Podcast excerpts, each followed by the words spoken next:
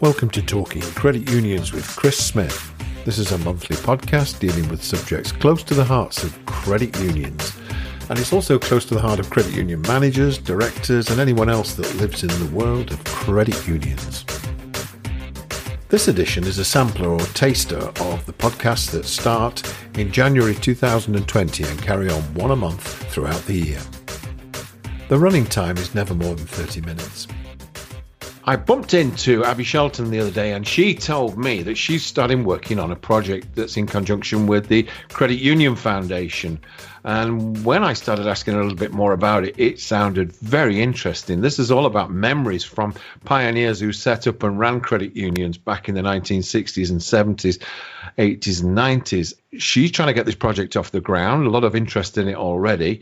And it's a case of do you remember the early days of credit unions? Well, considering how old I am, I remember lots of the early days of, of, credit unions. But there's a lot of people out there that probably want to contribute to this project. But this project is an unusual one in that it's an oral history project. And I've got Abby with me right now, and I can ask Abby, what is this project, Abby?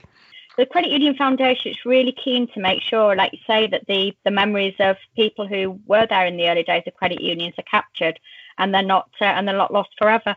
Things are so different now. Um, a young person walking into a credit union now, be walking into a um, an office, it'll be computerized. It may have a shop front. It might have lots of staff. It might be a multi-million pound business. In the 80s and 90s, most people started off maybe in the back room of a church or trade union meeting, and it was just an idea. It was just a few people getting together and learning together to uh, to develop something. So things have changed so quickly over the last 20 or 30 years, and it's really important to to capture those, but to capture it from the people who were there rather than just sort of a history from above, looking at what people did from an observer point of view. Reading your note that you put out earlier, it says that you're looking for people that are interested in telling the stories, but it looks like you're also interested in one or two volunteers to help you put the actual project together. Is that right? Yeah, that's right. That's that's a big part of the project. It'd be great to get um, to get some people, um, especially young people, involved and um, trained up. We'll be working with the Oral History Society, which does some fabulous training courses, um, helping people to learn all the skills that they need, the um, the interviewing skills, and um, looking at some of the the technical skills as well. We'll have proper equipment um, and people will be trained to uh, to do that. We'll recruit the people to uh, who who want to be interviewed in, interviewed, and then um, and then people the one of the interviewers will travel out and um, and capture those memories. And I've been doing it myself on another project, and it really is a privilege to sit with someone and, um, have them them them tell you their life story. It's uh, it's a really fabulous thing to be able to get involved in. I know from uh, several of events that I've been to, and one recently where you came along, which was the Greater Manchester crowd that got together, mm. the old hmm. the old chapter people from the 1980s and 90s. And the minute you sit down with them, those stories start pouring out, and it's amazing how much you've forgotten. And sitting in a group, you collectively remember much better than you do on your own. You're talking there about people getting together in a group and, and remembering things, and that is true. But that's one of the skills that you learn as an interviewer to sort of um, to take the cues from people and to get people to think on and use the silences so that people do really start thinking down and those and those memories do start coming out. Yeah, that's and, nice. And it's enjoyable as well. People catch themselves enjoying it. Yes, definitely. And lots of people do say um, that, oh, you won't be interested in me. You know, I've got nothing to say. Um, and and then they tell you an absolutely amazing story and you think people need to know that you know you know that people do people are too modest um, and I know people have said this to me that I should be involved in it as well because I've got stories of uh, you know community centres. more activity was going on around the uh, the people getting toast and then dropping 50p into the collection point and then someone would be filling in the share and loan ledger. And it was a fabulous team effort and people worked really hard together built fabulous teams. Assuming the project is successful and that you attract the funding uh, that you're looking for from national lottery heritage fund how do you eventually imagine people will be able to listen to what you've found there's a couple of ways. Um, we'll be developing a website which will have some clips of the interviews on there. We also hope to collect photographs, both the people who are being interviewed and any old photographs and other art- artifacts and things, and maybe merge over time that in with other collections that are being developed. And the other thing, which I think is really exciting, is that the British Library has agreed to take the collection.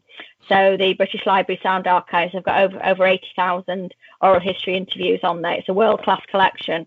Um, so um, we'll be we'll be working to to their standards so that the collection can go in there and then anybody would be able to access that academics researchers people who are just interested um, for in perpetuity so lots of trade association signposting to it by the time that it arrives in these places. Yes yes that's right. No we've got the support of all the um, the three main trade associations this of course at first it's just going to be across the north of England. That really makes sure that there'll be quality pilot, but it's the first stage of the project.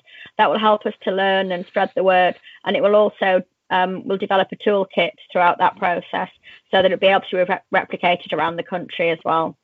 So what we've got to do is do you remember the early days of your credit union? Anybody out there do you have any stories to tell about how you set up and ran a credit union how it changed over the years?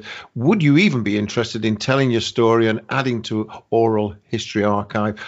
And finally, would you be interested in even volunteering on the project and helping record some of these memories and running events that people share their stories at? And Abby's asking if you can contact her, and I'm going to give out a large email address.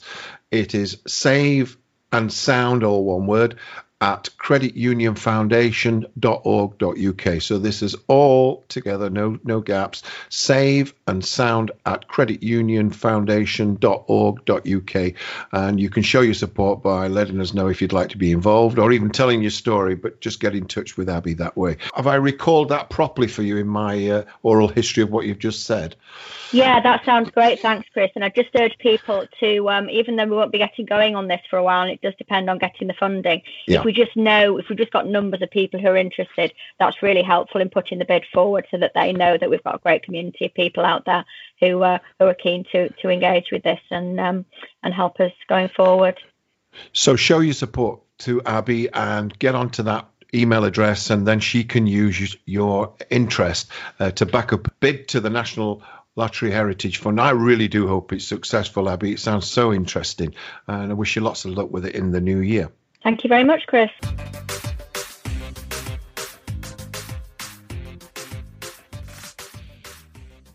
Community Finance Europe is welcoming members to its next conference, and that's members from Britain and Ireland. And their first conference for 2020 is going to be an event of learning, discussion, and networking. And the theme of this conference that they're putting on is serving the needs of members today and tomorrow. It says that they're going to be looking at technology and other critical operational and business issues in relation to how credit unions can best support their members. And this will include sessions on leadership with Drew Povey. That's the guy that's seen on British TV on Educating Greater Manchester, as well as discussions creating community and digital era opportunities, I suppose, and threats to credit unions from open banking and approaches to core technology ecosystems. And uh, this event takes place on January the 17th in Manchester, taking place at the MacDonald Hotel. In fact, it's called the MacDonald Manchester Hotel. Nick Money, the Director of Development at the Centre for Community Finance Europe, spoke to me earlier and when I asked him about the conference, and I asked him what sort of people are going to be coming along to this conference and what sort of people came to your earlier successful conferences in 2019.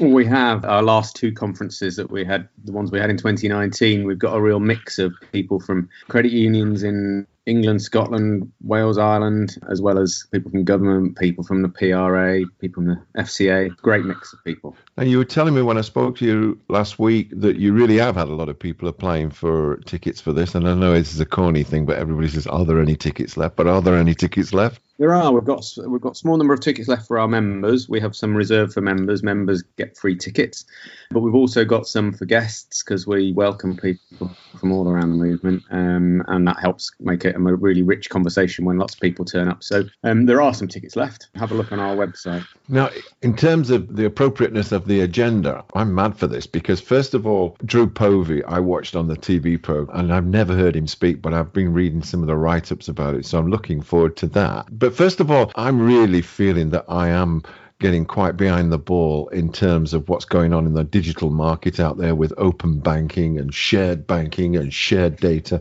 And I bet there's not just me in the credit union movement. I bet there's many of us that feeling that we're really getting a little bit baffled and feel that we're in catch-up mode regarding what's going on with this. Do you think some of the conversations and presentations at the conference are going to help me a little bit with this? Yeah, absolutely. We've um, got a, a, great speaker, Marloes Nicholls from Finance Innovation Lab, who's going to talk to us about the risks and opportunities from open banking. And open banking is where basically policymakers are now requiring banks to make available to other providers the information they hold about their customers. So some credit unions are already getting the consent from their members to go to their bank accounts to get the data they need instead of asking them to send bank statements in for example, when they're making talk to us about that, but about all sorts of other potential ramifications from this. And uh, we'll have the opportunity for everyone to talk and ask questions about that. You know, another thing is that I love talking to you whenever I get you on, on my own and get, get into some of these conversations because you seem to me far more adept at understanding what's going on with you. I remember you talking to me recently about what's happening with some of these new fintech banks and, and their ability to open accounts in a moment, making me feel that some of the credit union account opening is very clunky. But this is a lot to do with your own background, isn't it, Nick, in terms of banking systems and understanding the process of banking systems and delivery? Yeah, I'm not a technologist, Chris, but I um, I've spent a lot of time as a as a business person trying to work out what technology might support the needs of customers in a previous life and members in a current one with credit unions. Still learn an awful lot when I'm listening to our speakers because I'm by no means an expert and and the pace of things is moving so so very fast. It's important to listen to the people who really are at the at the cutting edge of things. At the risk of always sounding like my dad, I keep thinking things are moving really fast, but is there a feeling at the moment that there is an absolute spurt in terms of change in banking systems, credit union systems, and the whole world of family finance? Yeah, well, there absolutely is. Technology has sort of, in the last two or three years, just sort of unlocked something. I think last year there were 40 applications for a banking license in the UK, which is unprecedented. It's the uh, ability of organisations to offer banking on an app, and a load of organisations are coming in and trying to to do that as an interesting challenge for us as credit unions as to how we respond to the offers they're making to uh, the public. And some of that's going to require us to adopt the technology as well. Now I know you've got uh, two young lads, and uh, uh, for instance, and I've got two lads, and uh, it, one of the things that I do notice about their lifestyles is that I'm not convinced that they're going to be, should we say, patient enough with the sort of systems that a lot of businesses in, in family finance have got already. So this change thing, I mean, and again, it, it's we've all had these conversations at various times, but this change thing's not stopping, is it? It's not going to go away, Nick. No, I don't think it is, and I'm not sure how far ahead we can predict what it will look like, and we may uh, beat ourselves up a bit too much if we try to work out what the world's going to look like in 10 years' time. We might be better off just trying to work out how we can keep up in the next 12 to 36 months because the long term future is very, very unclear. We've got the potential impact of artificial intelligence in banking in uh, coming out in a few years down the track where you know, in, even some credit unions are starting to use automated responses to uh, member queries. Um, and as the as automated intelligence gets smarter and smarter, more and more stuff that we currently do by talking to each other will be able to get dealt with by technology. But how that's going to work, what speed it's going to work at, how much it's going to cost, uh, I think all of that's a bit unclear some of these subjects hopefully come up at the conference. But last thing on the technology thing, y- your opinion here, Nick. Do you think it's all about speed? Is it just about speed of delivery, or is it still anything to do with quality? Is it to do with uh, is it to do with the care that we get from suppliers? Uh, is it to do with the the type of products, or is it just about speed? Is technology just about speed?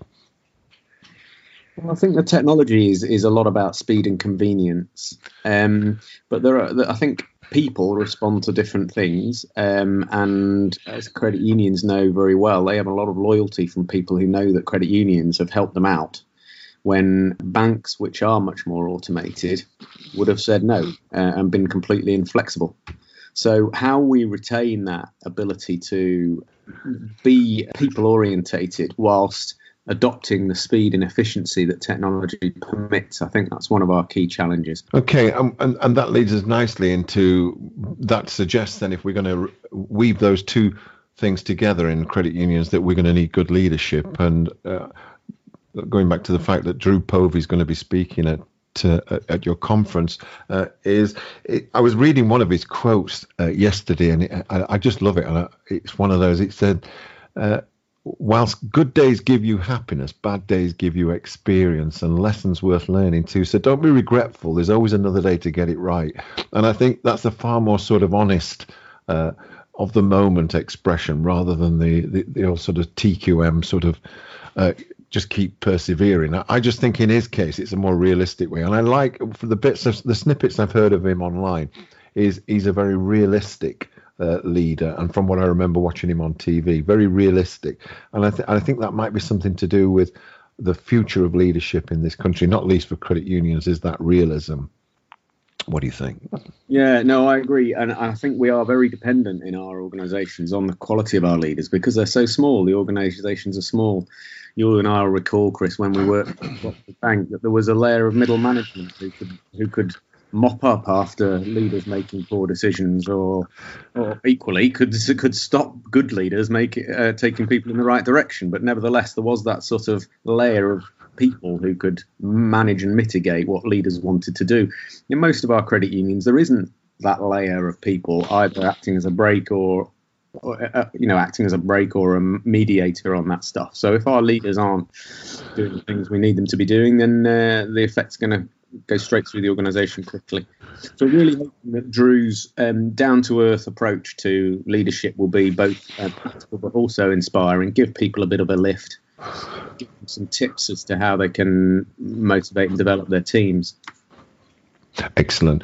Nick, I can't miss this opportunity of getting you on now just to ask you, you've been up to lots of things for the Centre of Community Finance Europe, but any things on the back burner that we're going to be seeing in 2020? Well, we've um, we've got a paper that will be coming out, if not this year, maybe uh, certainly early in 2020, around financial capability, helping credit unions think about uh, how to improve the financial capability of their members, which is obviously one of our core objectives as credit unions. Um, we've got uh, we'll have a paper coming out on open banking following the conference when uh, Marloes will get some feedback from the attendees about you know what they how they feel about open banking. We'll we'll finalise a paper on that. Um, we're looking at issues around credit risk. There's a lot going on in the world of credit risk, risk scoring, uh, what data to take into account when you're trying to assess somebody for a loan, and we're, we're looking at whether or not we can uh, provide some guidance on that for people. Um, and there's a range of other things we've got on the boil that I'll uh, we'll be announcing in, in 2020. Okay, Nick, that's excellent. And if anybody's interested in joining you on the conference, they can go on the CFCFE uh, website and they can click through for a ticket if they're uh, members or non-members. But it's is it you saying it's free for uh, existing members? Uh, yeah, free free depending on uh, on your subscription level. But yes, go to www.cfcfe.eu, um, and if you go to our events page, you can get through to the conference booking there. We've got assortment of topics lined up for next year. In January, we're going to be talking about brand. Why should credit unions care about brand? In February, we'll be going to be talking about restructuring credit union workforces. We're going to be having Jan Clevelier here in the studio with us, and we're going to be asking her how do you rearrange the jobs in such a way that it's facing the right way for the strategic future of the credit union. In March, we're going to be asking the question should credit unions be worrying about the fintech competitors? Or indeed, what are fintech competitors and what are they up to? In April, we're going to be asking the question which core credit union software is the best? I know it's a subject that's come up time and time again and has been the cause of some derision in the movement, but at least we're still talking. And at least we need some form of core credit union software. So, which one is the best? Let's have the discussion out in the open. In May, we're having a discussion about the recent changes in credit union regulation. In June, we're going to ask the question Are credit unions ethical? A lot of them say they're ethical, and I believe they're ethical, but some people would challenge that. What is ethics when it comes to credit unions, and indeed, are credit unions ethical? In July, we're going to get involved with the subject of mergers. Mergers of credit unions. Why bother? what is a transfer of engagements and can't we just all collaborate anyway?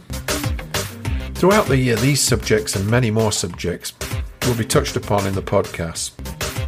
We're going to have experts and specialists come in, and a lot of credit union practitioners, people that you know, people that are running credit unions right now, to explain and share some of their experiences of the things that's making their credit union successful and maybe some of the potholes to avoid, all in a nice format here on a podcast so that you can listen to the world of credit unions. It's Chris Smith talking credit unions. Bye now.